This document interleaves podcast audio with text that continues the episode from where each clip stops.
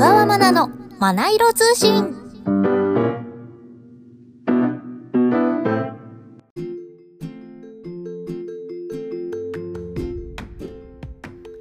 おはようございます。小川まなです。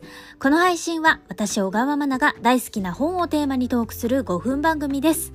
さあ、10月スタートしました。えー朝は少しひんやりしていますね。配信日の今朝はどうでしょうか？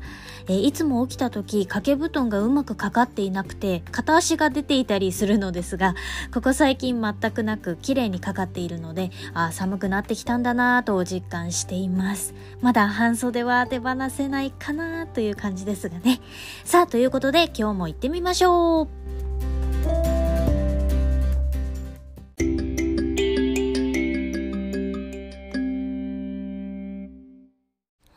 今日の学ぼん。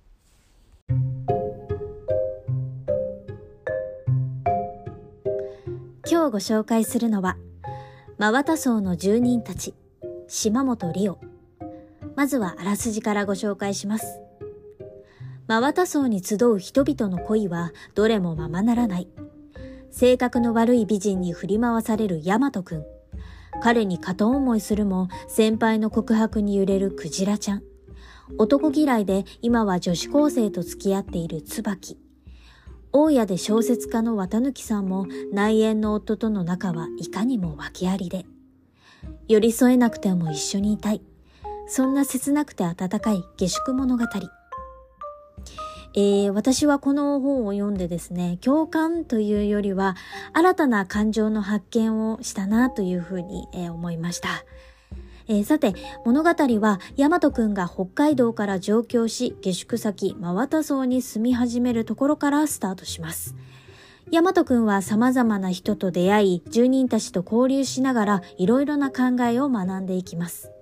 この人かっこいい、羨ましいなと思っていたら、実は繊細な悩みを持っている人だったと気づいたり、目に見えづらいことや言葉にしづらい気持ちで結びついている関係を目の当たりにして、自分だけものすごく孤独になったり、知らなかった世界を見て、今まで出会ったことがなかったタイプの人と交流して、自分自身の良い部分と悪い部分が分かってくる大和くん。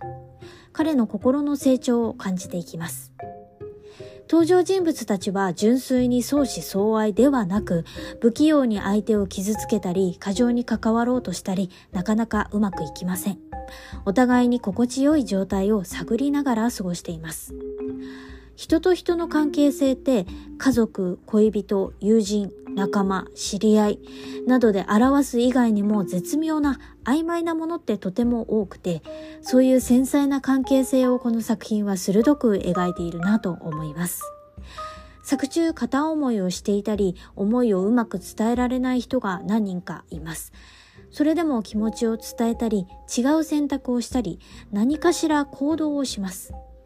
印象的だったのは告白してやっぱりうまくはいかなかったけどそれでも相手が自分だけにくれた優しい言葉や気遣ってくれた言葉は自分を前向きにしてくれたから自分で自分を救うために好きであることを続けるという選択でした。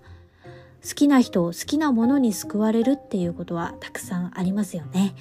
それも人それぞれ。救われることを持つということは自分自身の心を守る方法でもある。でも、その救いを相手に強要するのではなく、あくまでも自分の中で適切な方法を見つけながら好きでいる。人と人とが関わるとき、上手に好きでいるために、上手に嫌いでいるために、大事なことが詰まっている気がしました。今回は島本理央さんの真綿荘の住人たちをご紹介しました。